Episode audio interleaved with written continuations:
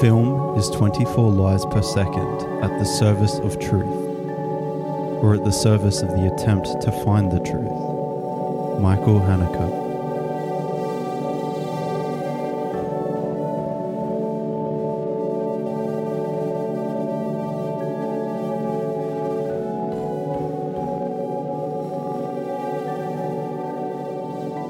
Hello and welcome back to The Mirror. I'm Justin Reed, your host, and today that I'm recording, it's a wonderfully rainy day here in North Queensland.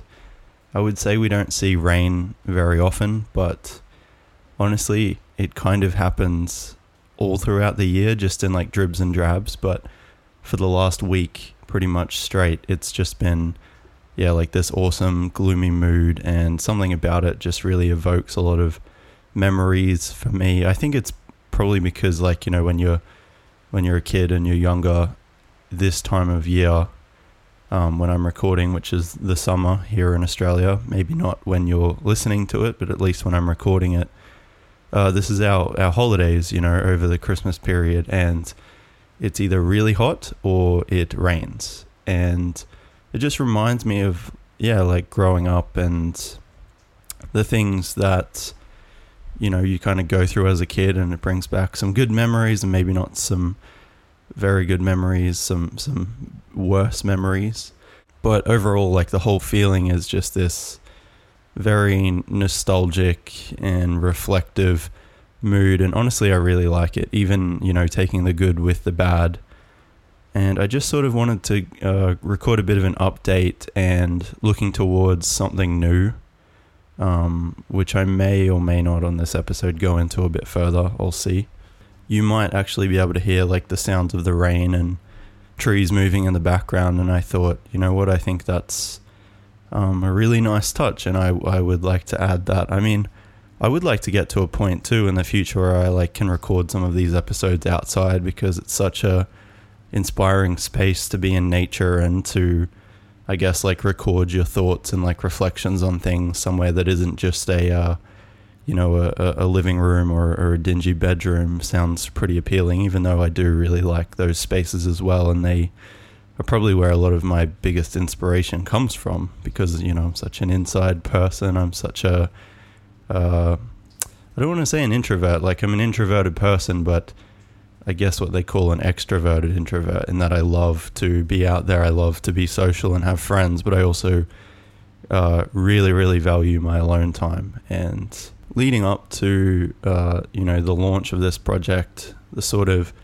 the last 12 to probably even 18 months, I've been living by myself. I've lived in a few different places in North Queensland, traveling for work, you know, that's both sort of like short-term travel and then also living in different locations for 6 to 12 months at a time. And you would think it would be hard living in these small rural towns where there's not that much going on, but like, I really like it. I really appreciate having the space and also like a new place to explore, and sort of the idea that no one really knows me here, so there's no exact expectation of who I am and who I need to be, that I can kind of create that from scratch as well at the same time, you know, create art in a way that isn't influenced by the people around me, which might sound like, you know, surely you would want to be influenced by the people around you, but I think, you know, I've spoken at length on this series already in the episodes that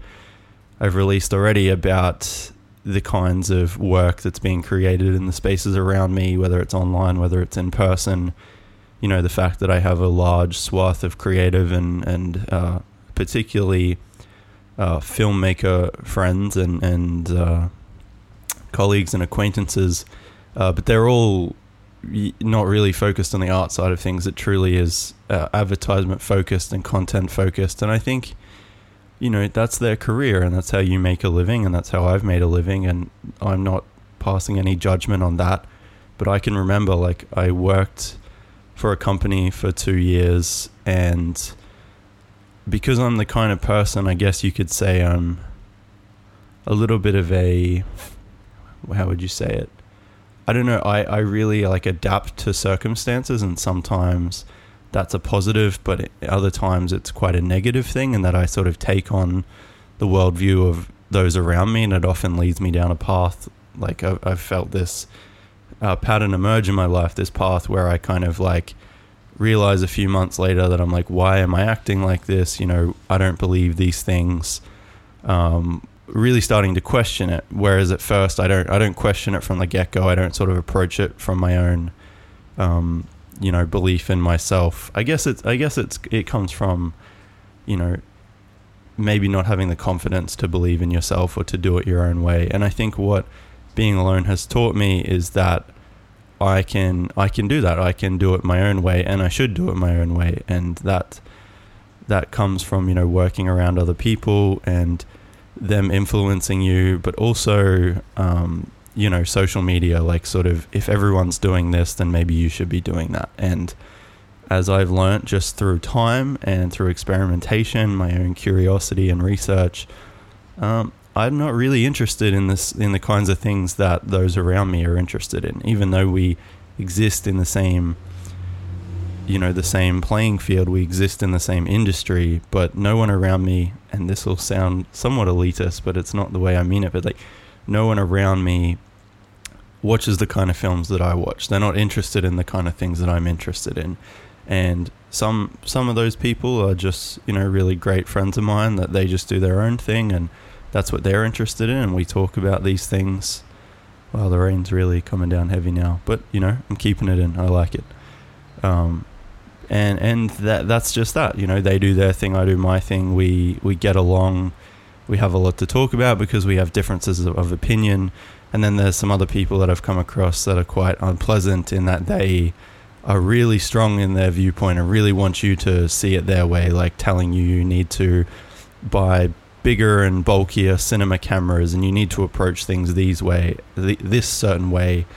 Ironically, I found those same people are also the people that are less skilled at their craft. I think it's like an overcompensation for both their technical and creative ability not being as established, and sort of, I think they know that, but they're kind of afraid to acknowledge it. So they paper over it with, you know, better cameras and better equipment and strong viewpoints about these things. Whereas I have some really strong viewpoints about these things, but I don't really spend any time. I like to express them, like, you know, I'm expressing them now, but I don't like to express them on a personal level and sort of like try and sway someone to my opinion. I more just want to represent, you know, this is how I'm feeling and this is where I'm at with things, because I find most people don't understand, because it's not what they see in their social media feeds. It's not exactly the way that I guess you would call it, like the orthodox approach, you know, whatever or mainstream approach, I guess. I just have come to terms with the fact that I'm never exactly going to fit into that, you know, the way that people like to approach equipment, but also like how they tell stories and how they write stories. Yeah, I'm more interested in alternative viewpoints, and that's what's led me to this path of, you know, being interested in slow cinema and looking to other forms of art outside of just video and film itself for inspiration. I hope that the rain is not too bad. I hope you can still hear me just fine. It seems like it sounds all right to me, but I can definitely hear that it's pelting down now, but I don't really mind. I just really had a feeling I wanted to jump on the mic, and this is the first episode that I haven't really written anything down for it. The other ones I usually write a couple of pages of dot points and notes, and that keeps me going for a while, whereas this is just, you know, pure expression. The weather really has caught my fancy, so I guess we can call this a little bit more of an experimental art podcast. But yeah, so it's really an amazing time of year, I guess, to be in North Queensland, although it can be bitterly hot. It's even still kind of hot right now, but this rainy weather just really gets me reflecting and thinking about these things, and I guess I just wanted to share a few updates about what's been going on and where I'm at with things and what I see some of the next steps are.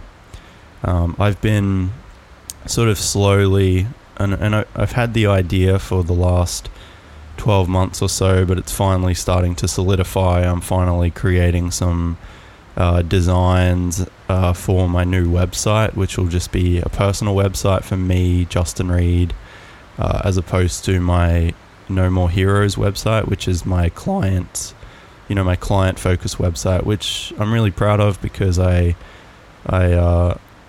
learned how to build it myself using a platform called Webflow. I watched all these YouTube videos and bought 3 of these courses by this amazing web designer who's based in Israel, Ron Segal. And yeah, like pretty much learnt, you know, 70% of the things I would need to know on how to build a website. And I built most of it myself, designing it and then actually developing it through the platform without any programming because it's a code-free platform, and it was a really cool learning experience. And then I paid someone a few $100s to just sort of put some finishing touches on it, to fix some of the things that I could sort of knew that I could fix if I spent another 20 to 30 hours on it, but I knew that I could just pay someone, you know, a few $100s and they could just get in there and do it in a couple days. And that's exactly what I did, and I'm really proud of it. But since creating that and finishing it up sort of 6 months ago at the recording of this, I've stopped, well, not even stopped, like I just haven't had any client work coming through that. And I've also been, you know, rethinking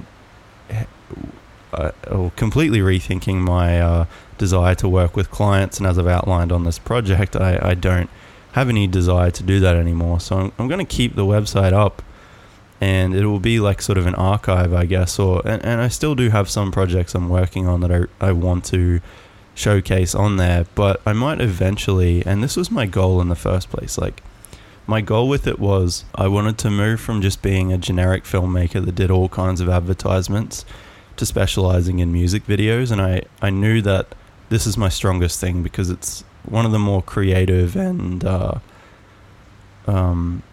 I guess like less straightforward ways of making commercial films is to make music videos. So I knew that that is a strength of mine. It's also like something that I was really interested in. The downside of this is that it's probably the least profitable and least lucrative market for making videos.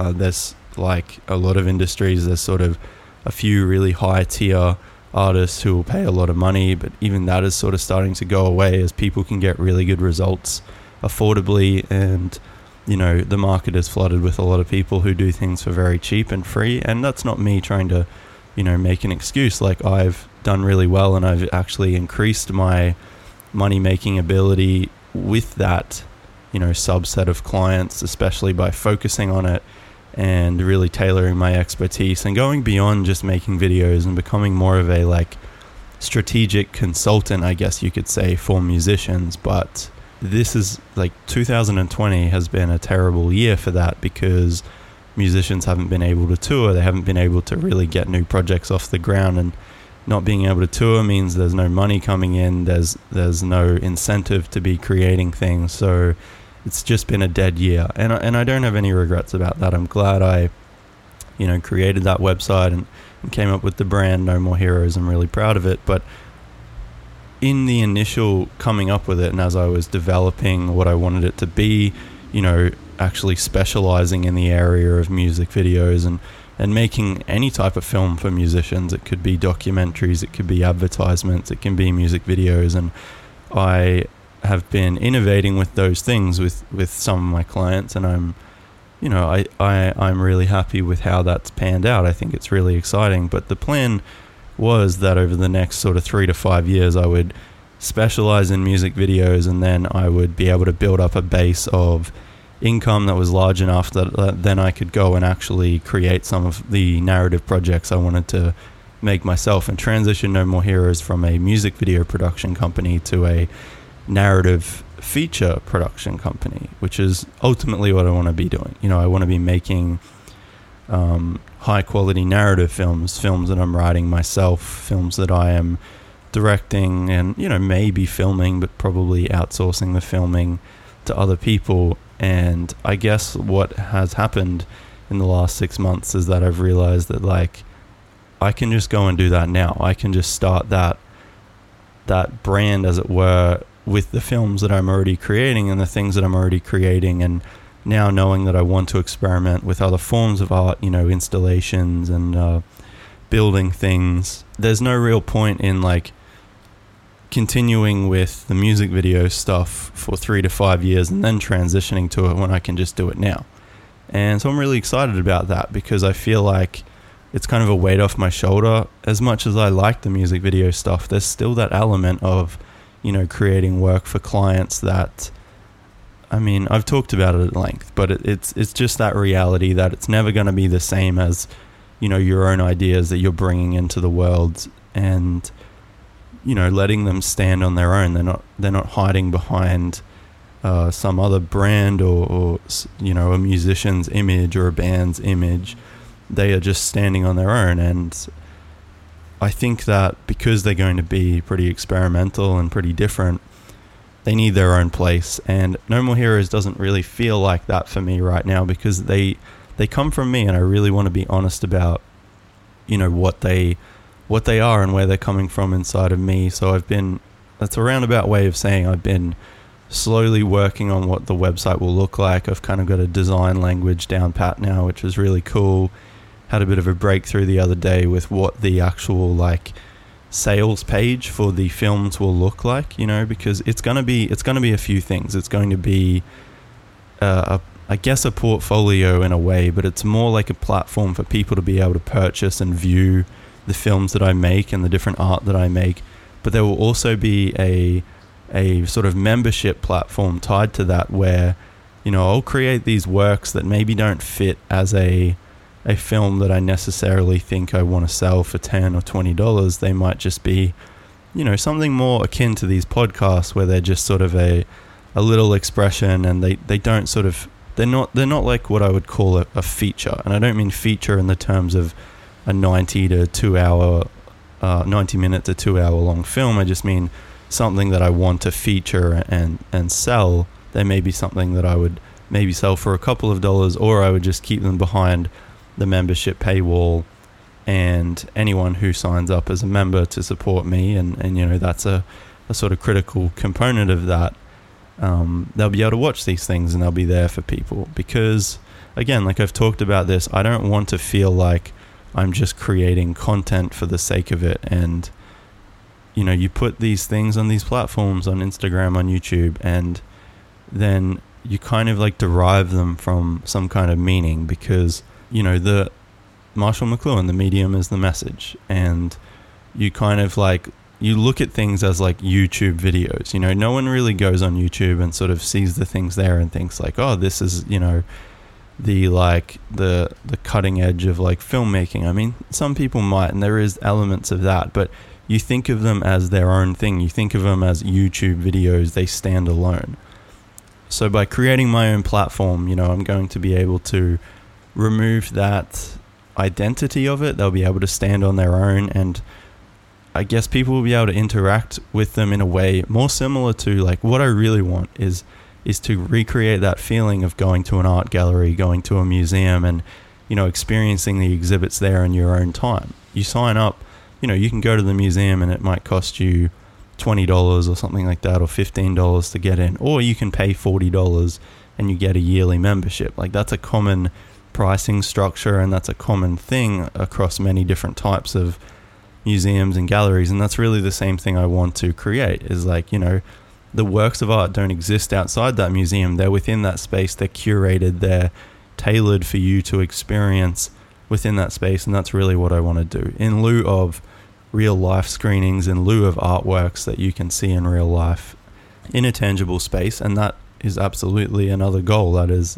something that's coming. I want to create my own exhibitions. And, you know, previously I've been a part of group exhibitions, which is really cool, but there's something about that idea of just being your own that's both scary and exciting. And I think the scary part is that, you know, you don't have that, like, crutch to stand on. You don't kind of get to like, on the one hand, you don't kind of get to like get the benefit of other people's really good work, making your work seem better than it is. Or on the flip side, you know, the less good the work is around you, it kind of brings the quality of yours down. It's really just your vision, you know, the way that you see it and the way that you want to exhibit it to people. That's all on you, and that's a really exciting thing. And that's, I guess, like the next step, you know, both in terms of screening films and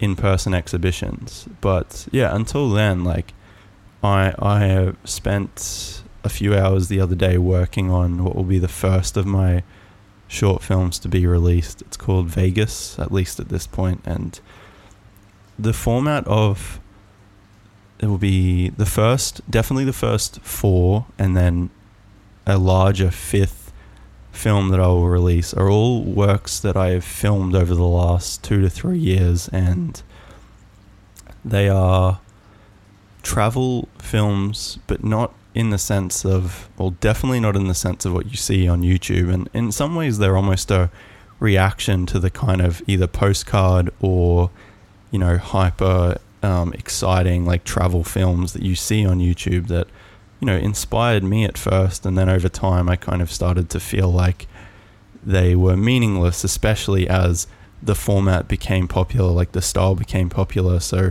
people just started copying elements of and I did this myself, I actually made a couple films like this, but started copying elements of the films without really understanding what made them good. And so you would see these travel films where like the shots were really dull and boring, or nothing was happening, or, you know, compositions were really unpleasant, or there was like someone, you know, I don't know, someone eating out of the trash in the background and they didn't notice because these filmmakers didn't have that attention to detail. They were just looking at the style and creating a pastiche of it. And more over time, it led me to become more cynical. And, you know, but it was an interesting thing for me because travel is such an integral part of my creative process, and it's something that's really liberating for me. And when I want to go and film things when I'm traveling, I didn't want to feel like I couldn't do it or that I shouldn't do it, because these travel films existed and they were like a brain bug kind of infecting everyone in online media spaces to create them in that style. So just kind of organically, my style of filming them has changed, and it all sort of came to a head during a trip to Japan in 2019, where I had this, I'd come up with this new style of filming where I was just like, I'm going to strip away a lot of my options and just have a really streamlined way of filming. And it actually has helped me like create an entirely new style that people have started taking notice of. So I have this, you know, mirrorless camera, Sony A7 III. It's about a $2,000 to $3,000 camera, and, you know, it's pretty amazing for what it is, but it's not at the high tiers of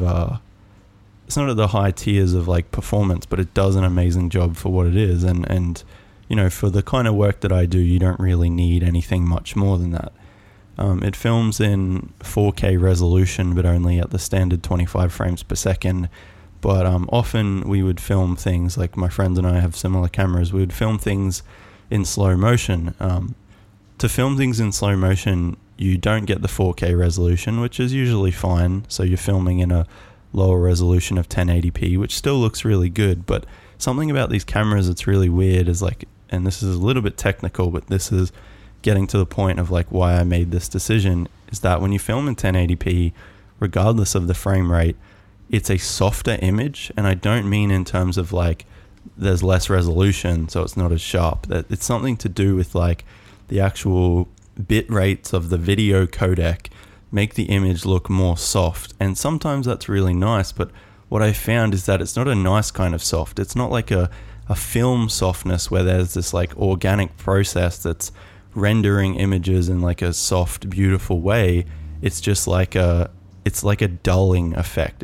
It's very dull. So, you know, but often I would film in slow motion because, again, it was a crutch. It's like, okay, I'm going to go film this advertisement. I only have an hour or so to do it. I don't know if it's going to be very interesting, and I don't think I'm going to create any very good shots. So I'll just film it in slow motion, and then to slow it down, you know, then I get more footage. So it's purely like a practical utilitarian way of shooting, and you see it a lot. You see it a lot in these travel films. You see it a lot just in general in, you know, these social media spaces. It's that people are not sort of making a concerted effort to shoot something better. There's no intentionality to it. It's just another crutch that people are relying on, and because of that, their work kind of suffers for it. I realized this about my work, and I also was disappointed in the results of, you know, filming in this lower resolution and it looking so soft. So I decided, okay, I really want to just only film things in 4K, which means I can't slow anything down. I don't have any slow motion, so I need to be more intentional about my shots. My shots need to be a bit longer, or I need to frame them better. You know, you can't hide behind the slow motion effect here. And granted, I still do use it sometimes, but I don't like it as much. So I made two decisions. I decided I'm going to only shoot in 4K for a bunch of projects, and it was scary. And I'm only going to use one single lens, which is this 35mm manual cinema lens by a company called SLR Magic, which are a Chinese company. And if I could describe the lens, it's, how would I say it? It's very imperfect, and I love it for that. It's a flawed lens, and I love that so much, because the other lenses I have are native Sony lenses. They're sharp, they do the job, you know, they look good, they're good for corporate work, but they just lack like a character. They lack something that's like human to it. And I thought, you know what, I'm going to film only in 4K, 25 frames per second with this 35mm manual lens. I don't have autofocus to rely on, I don't have slow motion, you know, I've just got to make it work with this. And it was scary, and the first few times I purely did that, I was like, oh, this isn't, I was worried, you know, I was really worried. But after a while, it became this like completely liberating thing. And I filmed a documentary about a friend's band, or some of my friends, their band, which I haven't edited yet, and I still may never edit, because it was just like it was a practice, if anything. But it was such a great experience. I really enjoyed it. I really enjoyed being able to get more information from the image, and it being sharper, but also working with this lens that made things kind of uniquely soft, and lens flares and imperfections, and like the way it renders things. Like I just love it so much, and that in a way has kind of become a crutch now. But I think it's to me it feels like such a pure way of filming, and I've kind of called that like my intentional filmmaking, you know, filming with this one lens. And for those who aren't sort of cinema minded, a 35mm lens is a lens that is most close to what the human eye sees, like, you know, the focal length of our eyesight. It very closely replicates that. So to me, I feel like I'm not trying to just, you know, show things as they are, but I'm interested in, you know, how can we like let things play out? How can we approach things from this more almost human eye, but, you know, focus on, I guess you could almost say, and people have said this to me about my work, like focus on the mundane elements of life, but present them in a sort of magical way. And that's what I love about cinema. That's what the kind of cinema that interests me. And that's why I'm so interested in, you know, the slow cinema movement and films like Stalker by Andrei Tarkovsky, because it's like, I guess you could also call it naturalistic, you know. The camera is not, you know, the scenes are not being cut. The shots are not being cut every second or every 2 seconds. And you see that a lot in films now, in cinema now, like the increasing speed of edits. And I don't want to think that the work that I'm doing is purely a reaction to that, but I think it is in some ways, like it has to be, because one way you can easily articulate things that you like is by pointing out things that you don't like. And that might be sort of a negative way of doing things. But I think if you're someone who wants to create art to represent, you know, a view of the world that you have, or you know, some kind of understanding, or to draw some kind of empathy, or shine a light on something that you think is really important. If you're not seeing that represented in the landscape of art and media around you, of course you're going to try and represent it in the way that interests you. And, you know, that's really the process that I've undergone for the last year, but it's probably even more than that. It's probably like a year and a half now, maybe, or closer to 2 years, actually. It's really interesting to think about. And at the same time, you know, I talk about my filmmaker colleagues and friends, like, a lot of them have been upgrading their camera equipment and, you know, going down these different rabbit holes of things. And that's awesome for them, you know, more power to you the way you want to do it. But I've really found that by limiting myself and by saying like, hey, I just want to work with this really stripped back, and refined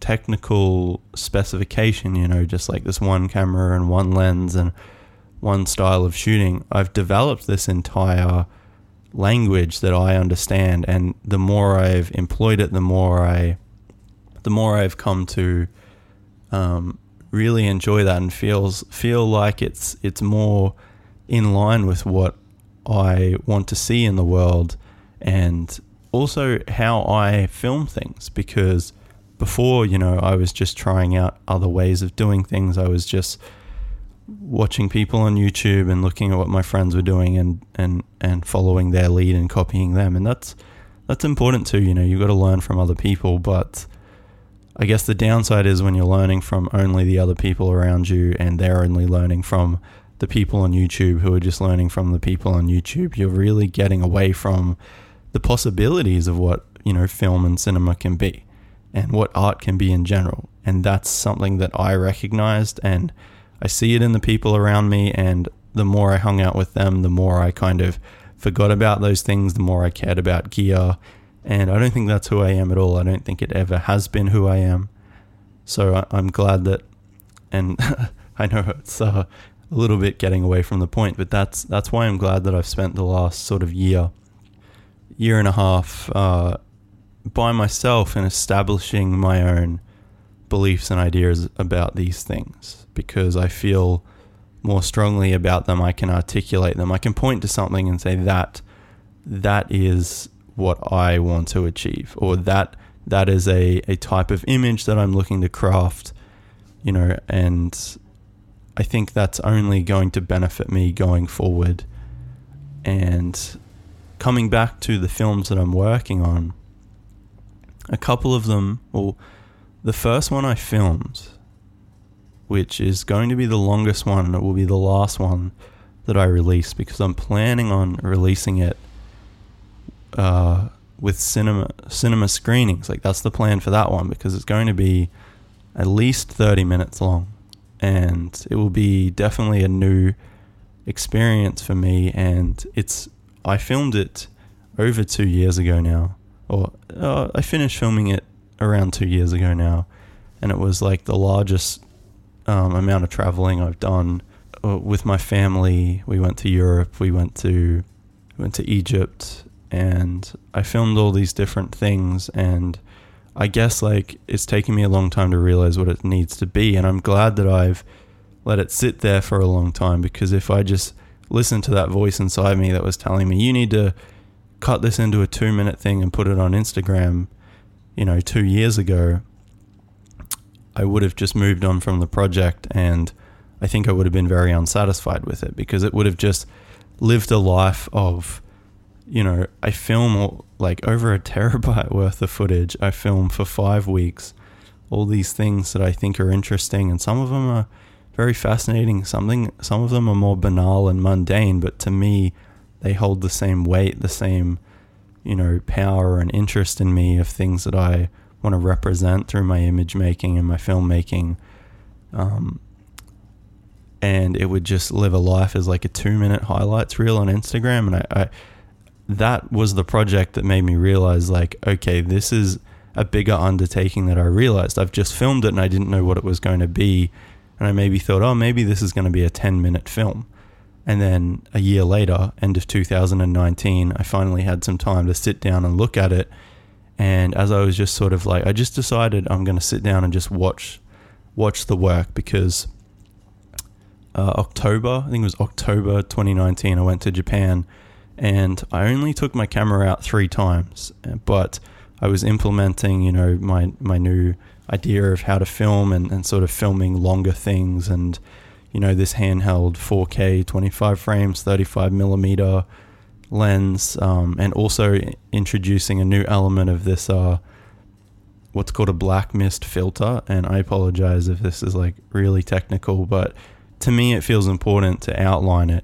But this black mist filter that goes on the lens, and it makes everything sort of like have this haze and like softness over it, like even more soft than it was before, and it has this most filmic look to it. And when I was filming in Japan, I filmed things, I kind of came up with this color grade, and I did something different. Usually with commercials, you're wanting to go through the footage as quickly as possible, you know, and like look through everything and find the best stuff and then cut it into something really short and as quickly as possible. But I decided I would put it all on the timeline, all of the footage, drop it all onto the timeline, put a color grade on all of it, and just watch it. And my girlfriend and I, we just sat there and watched the day that we'd had, and it was like a really beautiful experience, like watching back over some of the, you know, just the more mundane things that we did with our day in this beautiful place, but also, you know, it awakened something profound within me that went like, oh, I need to take time with things. I need to watch things back at length. I need to process them. I need to like understand, you know, what this is and how I feel about it, as opposed to the idea of just racing through everything. So it was like an understanding that, oh, my commercial approach and mindset can't work here. I can't do that, or I will kind of not know what this work needs to be. I will reduce it to something that's, you know, a sad sort of parody of what it could be. And I'm talking about these things like they're, you know, and I guess no one's ever going to sort of talk up their own work that much. And like, I'm really happy with them. I think where they're at, they look really amazing, but I'm also, they are what they are, you know. I'm not going to pretend like this is like the most beautiful cinematography that I've ever shot in my life, because that wasn't the intention. The intention was to sort of capture this feeling of this place and to translate the feeling of what it's like to exist, and to see these places. And I mean, I can't even articulate it now. That's probably even a part of like the artistic process, is like you don't even really know where it comes from. It comes from a subconscious. But that process of, you know, sitting down and watching things at length, it was just so profound to me that I went back to the stuff that I'd filmed a year previously in Europe and Egypt, and I realized, oh, this isn't a 2-minute or a 10-minute film. This is a 30-minute film. This is maybe longer. I don't even know how long this needs to be, because that was my problem. I was like, how do I translate these like hundreds and hundreds, like over 1,000 unique video clips, and some of it shot on digital, but some of it was even shot on film cameras. Like, how do I translate that into something in a few minutes? And it's not meant to be. I realized that, and that was a profound thing as well. And I realized, God, this is going to be a huge undertaking. And that was exciting to me, because I understood something clicked at that moment, because I'd given myself the time and not being around other people telling me how it should be, or social media telling me, like, whether it's explicitly or inexplicitly through like just the types of short videos that you see, that it should be a certain type of way, cut to a certain type of upbeat music, and you should have these certain types of effects in it, you know.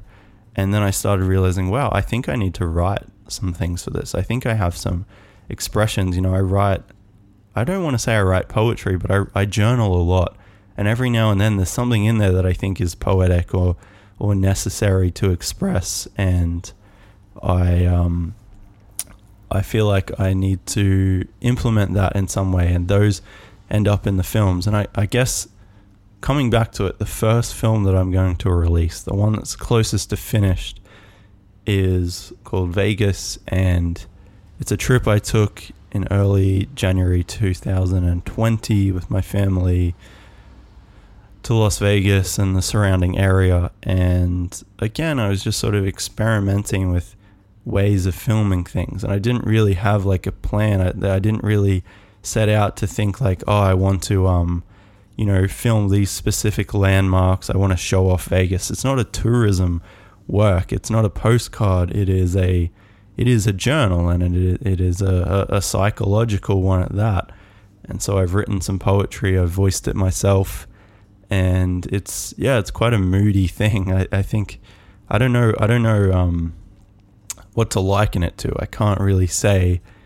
I guess like my inspiration for the longest time has been Andrei Tarkovsky and the French filmmaker Chris Marker, who kind of popularized the idea of like the video essay and like the travel video essay. And I guess you could say it draws from his work in a way, but I still don't think that I'm kind of representing things in the same way. And sometimes I see his work and I go, oh, why doesn't mine look like that? But again, like, you can't be completely influenced by these other people. You've kind of just got to let it be what it's going to be. And, you know, I'm excited to put it out into the world. I'm excited to launch the website and have a place for people to purchase and view my work. And by the time you're listening to this, it may very well be out already. I'm not sure when this episode is being released, but I guess like the intention was to release the film early January, or at least early 2021, and that's sort of a launching off point, like a drawing of a line in the sand saying, okay, cool, I'm working on these things, they're real, I know I've been talking about them for a long time, and they just take time. It's true, like, things just take time, and not being on social media, you don't feel that pressure to just have to get something out all the time, especially when it's something personal, when it's something that's coming from somewhere deeper inside you than just, oh, hey, I filmed this thing, you know. It's not going to be your standard travel video, and I like it for that. I like it as a document that's kind of a reaction to the fast-paced nature of both the world and the media that we consume. I like it as a sort of a treatise on memory, my own memories, and like, you know, how we experience things. And like, I have such a internal battle, and I think the films kind of have this sense of, and all of my work has this sense of like anxiety to it. Like, you know, I'm such a, you would think a laid back person, and I have a calming voice and a calming influence, but within me there's always a battle raging between those two sides, you know, the head and the heart, if you will. And I think you see that in my work. I think like the work itself draws you in with the sense of the heart, like the heart kind of like is the reason why things feel so soft and, I guess, melancholy are words people have labeled mine as. Grounded is another great one that a friend has, my friend Jaden recently expressed to me. He said, your work is always so grounded. And I thought that was a really beautiful way of expressing what I do.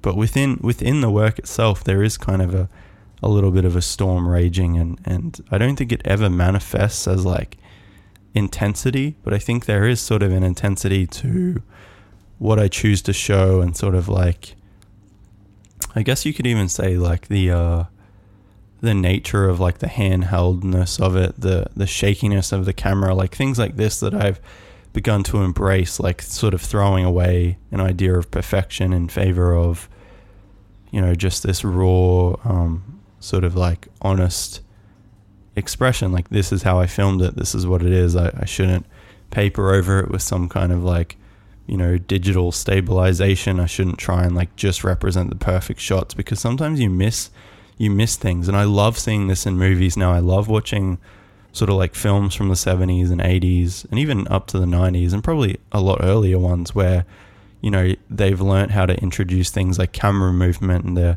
they're on dollies or cranes or some kind of like Steadicam or stabilizer.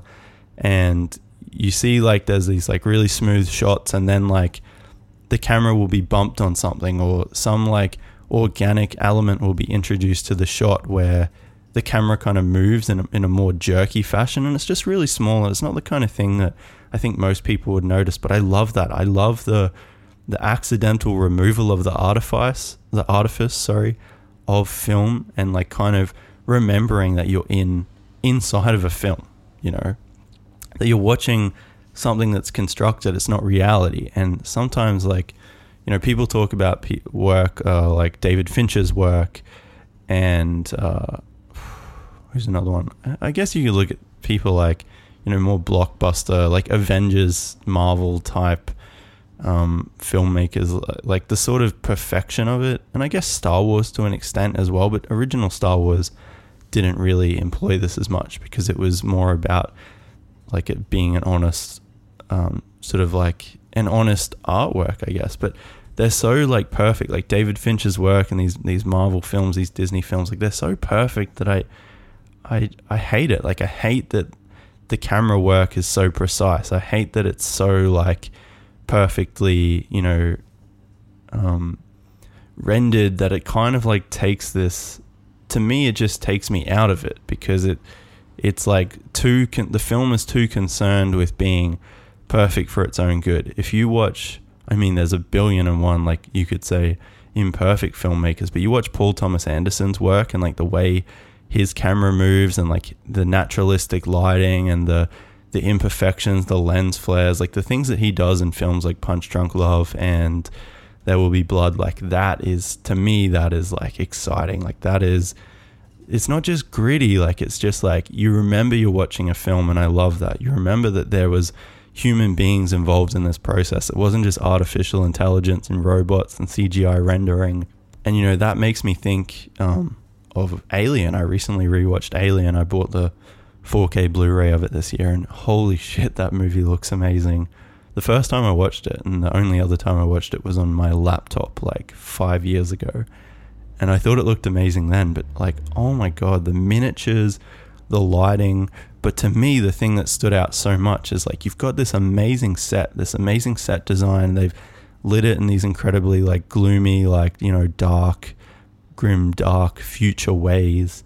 But the camera is moving on Steadicams, but it's not perfect either. Like it bumps over things, and there's little wobbles in it. And I loved that. I loved that you would have this like perfectly crafted movie, and then have this human element in it. And that's really what that movie is about. It's about like humanity in the face of like this inhuman terror, you know. Well, that's a reading of it. And like, it's only through humanity that we can survive, because this thing, this alien, the xenomorph, is this perfect killing machine. It's perfect in the way that it doesn't have any trace of humanity. It doesn't have like a sense of, you know, family or care or community or anything like that. It destroys and it kills and it breeds, and that's really it, you know. And I think that kind of gets to like the body horror element of it. And there's a lot of things in that movie, you know, surrounding like ideas of like pregnancy and sex. And I think it's like really fascinating that the camera and the way the camera works. Wow, I was hoping there would be thunder and lightning during this, and as we're nearing the end, there was. That definitely scared me for a moment. But see, okay, here we go. That's removing the artifice from this podcast, like keeping the rain in and keeping, you know, the thunder in. I think that's really what I'm interested in as a filmmaker. And it was great to see that in a movie like Alien. Just these little things that, you know, just add to it. They don't take away from it. It doesn't take away from it that you notice that it's a movie. I watched the movie Love recently by Gaspar Noé, and I also a few months ago watched his film Climax. And he's like he's a French director who's known for just trying to create, I guess, work that just shocks and appalls audiences. That's always been his modus operandi. And I thought Love was really amazing. It's best known for its unsimulated sex scenes. Like, the movie opens with the main actors having sex with each other, and it's real. It's not, you know, there's no camera trickery. There's no CGI. It's like real. And that's a really fascinating concept, because I guess in a way that kind of sets you up for understanding that you're removing the artifice from the movie. And I thought it was like a really, like, not just that itself, but so many other ways that he tells you that you're watching a movie. And because you're watching a movie, you're not taken out of it. It's not like actors breaking the fourth wall or something, which is rarely done. That's never done accidentally. That's always done intentionally. But it's literally, you are watching a movie and he's reminding you that you're watching a movie. So because of that, you're actually able to engage with it on the fact that it's a movie. You're not escaping into some fantasy world the whole time you're watching it, especially when there's, you know, 15 to 20 minute long extended sex scenes that are just playing out in front of you. You have a lot of time to think about how you feel about things and how you're processing things. And I think it's incredibly powerful. One of my favorite things that he does, and I've seen it in both of the films that I've watched of him, Climax and Love, is that halfway through, or like partway through scenes, he will just like cut to black for a second or for a few frames and then come back to the same scene. And it's not like he's cutting to black and then you're going to a different scene, or he's cutting to black and you're going to a different shot. He's literally just putting a black frame or you know, a second worth of black frame in between the same shot and the same sequence that's playing out. And again, it just kind of like, it doesn't take you out of the film. It reminds you that you're watching a film, and it makes you start paying attention more. And I thought it was like really beautiful, because he would also do these other things. Like, he's in the movie playing an art gallery owner who's literally like a trumped up version of himself. And he's criticizing himself. He's criticizing the audience, but he's also like telling you exactly what he wants and what he believes throughout the whole movie, whether it's him saying that, you know, blood and tears and sex is like the essence of life, and that's what he wants to make movies about, and that's what his characters are saying, and that's what the movie is about.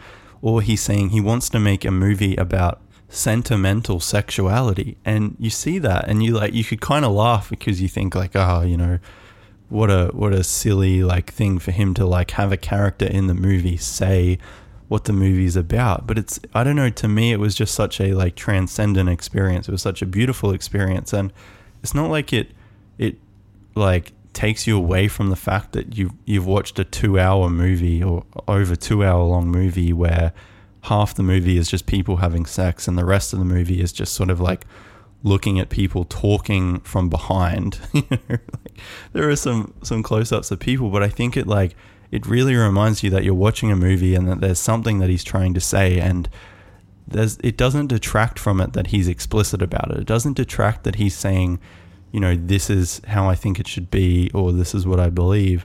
I think it actually, it benefits the film, and I took so much away from it, and I was really like, you know, pondering about the nature of life and love and sex and sexuality. And I just think it was like incredibly powerful. I think if you watch that film uninitiated, I think it could be kind of difficult, but because I'd watched Climax previously, which is also probably even more so like incredibly intense and messed up, but he used similar techniques, like the black frames between things, and then like the really long unedited, you know, scenes of like violence or sexuality, or in the case of Climax, like people dancing and like partying. It's just, yeah, it's really revelatory. I think it was an incredible film, and yeah, it can be definitely extreme. Like, you've got to go into it knowing that you're going to be watching, you know, something extreme. Like, I don't want to say it's pornography, because to me it doesn't have like the artifice of pornography. Like, the film is telling you what it is. It's not ashamed of what it is, and Gaspar Noé is not ashamed of who he is either, and this is what he wants to see. And I think, yeah, that's a really cool thing. And, you know, that idea of like removing the artifice and reminding you that you're watching a film, I think is incredibly powerful. And I think that's why on another way of looking at it, I think that's why people really like YouTube videos and Twitch and podcasts, and like part of it is just we're so atomized as a society that we spend a lot of time alone, and it's just a lot more easier and convenient to have these parasocial relationships with people, you know, on our phones and on our screens where they talk to us, and we, even though we wouldn't admit it to ourselves, but we definitely feel like we understand them and they understand us and we are friends even though we aren't. And, you know, I've had a lot of interesting thoughts about that as well. But I think that's something is like, that's the reason why it's become so popular, is because you're removing the artifice of, okay, here's like a story and you have to immerse yourself in the story. You're just dropped into someone else's life and you're just watching them eat food. You're watching them do their laundry. You're watching them make a video. You're watching them paint something. You're watching them do whatever it is. And I don't know how to feel about it, because one part of me is like, okay, I think, you know, you really need to limit your intake of these things, because it will drive you insane and you will stop being able to empathize with real people, and you'll start just like processing things. And I've been in this position, processing things from like, this is what my internet friends say, so that's what's right and that's how I should live your life. And I don't think that's very constructive. I think that's actually like really damaging to like social cohesion and like your ability to interact with other people. And for a lot of people, like, you know, there is a rising mental health crisis. There is a lot of depression. There is a lot of anxiety. There are a lot of people just spending a lot more time alone. Like, I know people in my own town that won't leave their house to hang out with people, their friends. They just won't do it. And you can invite them as much as you want, but they won't do it. And it's like, well, what do you do? Do you go over their house? Do you force them to come out and be friends? They're much more comfortable just posting about it on the internet. And like, they will have like Zoom calls with their friends. This is not someone I'm friends with, but someone I know. They'll have Zoom calls with their friends and they'll like play games and stuff together online, but they won't do it in person. They live in the same town. This is not a big town. This is a very small town. I mean, it's dangerous. And I'm not trying to say like, oh, it's because of YouTube, it's because of Twitch or podcasts or whatever that's why people are having these problems. It's a part of it. You know, it's a part of it, and it's more about like our material conditions, our actual real life, is that it's not as easy to hang out with people. It's become more difficult and more challenging to do that as our lives have become more and more online. We are becoming, I guess, I don't think he coined this, but Matt Christman from Chapo calls it Homo economicus, which is like we are becoming just literally purely neoliberal subjects where we are, everything becomes transactional, you know, and it becomes a case of like, why would I go and hang out with someone in person? It could be awkward. It might not be that easy. What if we don't have a good time, when I know I can sit down and watch 5 YouTube videos and I know I will reach some kind of pleasure like that? And it's really hard to turn the pleasure machine off. Like, and it's not a very good kind of pleasure, but it is pleasure nonetheless. And the more you sink into it, the more depressed you get, the more alienated from other people, the more depressed and anxious you get. So you continue to seek that pleasure in the easier places for you. And that becomes your phone, your computer, your TV. So yeah, that's, I think, a little bit of a diatribe about where we're at. And I say all of these things to point them out, because they're all things that I've gone through in the last couple of years and felt. And I really felt that alienation. And like I'm thinking about maybe I'll record some episodes with him, maybe not.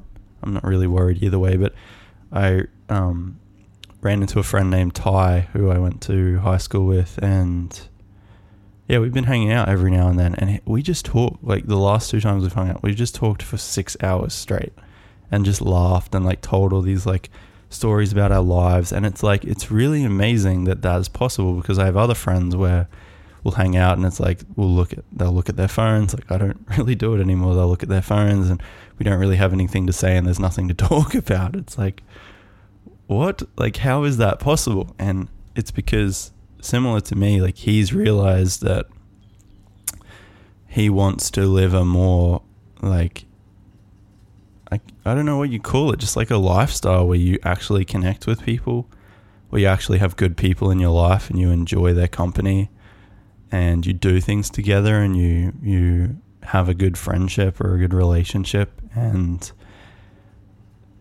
yeah, it's like it's exciting to have someone like that in my life, because it's been a long time, you know, especially living alone and just being, also when I still lived and hung out with and worked in the same spaces as a lot of other filmmakers, that can be incredibly atomizing and depressing as well, because it becomes increasingly transactional. All that matters is like, what projects are you working on? What gear are you buying? You know, what are you doing at the moment? We need to look at everything through the lens of filmmaking. Whereas with someone like Ty, we just hang out because we're both really curious people. We both like humor. We both like, you know, enjoying life, which is not something I would have said a few years ago. I don't think I liked enjoying life. I think I enjoyed being miserable, but I don't enjoy being miserable anymore. I'm completely aware of that. So it's a lot nicer experience. And I would say, not that I always feel like I need to give advice, or that I necessarily feel like I am the person to give advice anyway. I would say that look around you, look at the people around you, put your screens down and just try and reconnect with people, or connect with people in a way that maybe you haven't for a long time. If you feel that within yourself, like that's missing, if you feel like you've got all the things you want in your life, all the stuff, you can watch all the shows you want at any moment, but you still feel like some kind of like hollowness or sadness, it's what's missing is community. Like it's that simple. And you hear it so much, like you hear it, it's another cliche, but it really is that simple.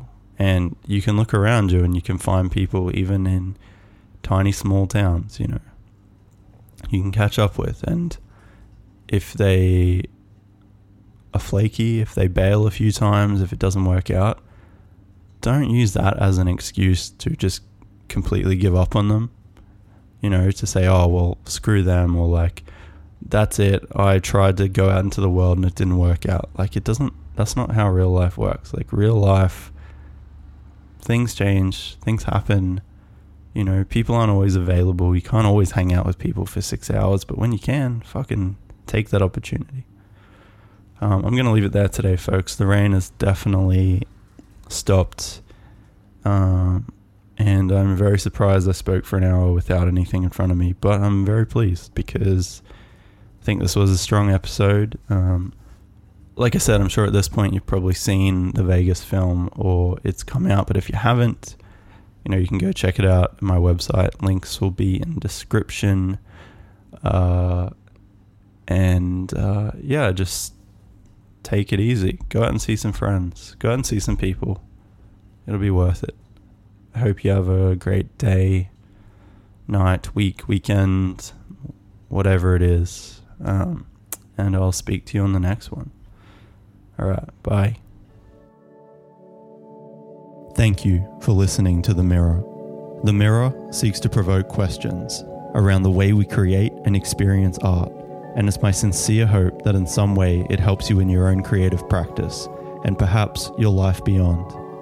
If this project reaches you in some way, helps you reflect or reframe, or indeed provokes any kind of feelings within you, I'd love to hear from you about it via the contact form on my website. I really appreciate your engagement with The Mirror.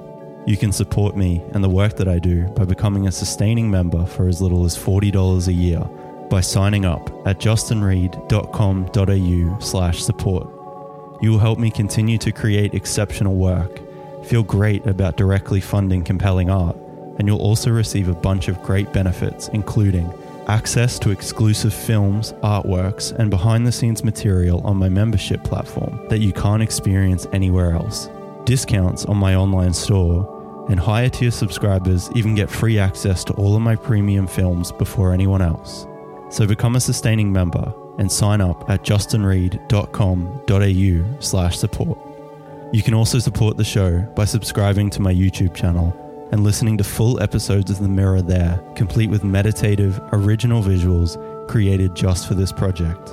Our fantastic music is written, produced and performed by Annalisa Vetrugno, with drums contributed by Giacomo Greco. All of these details and links are included in the episode description.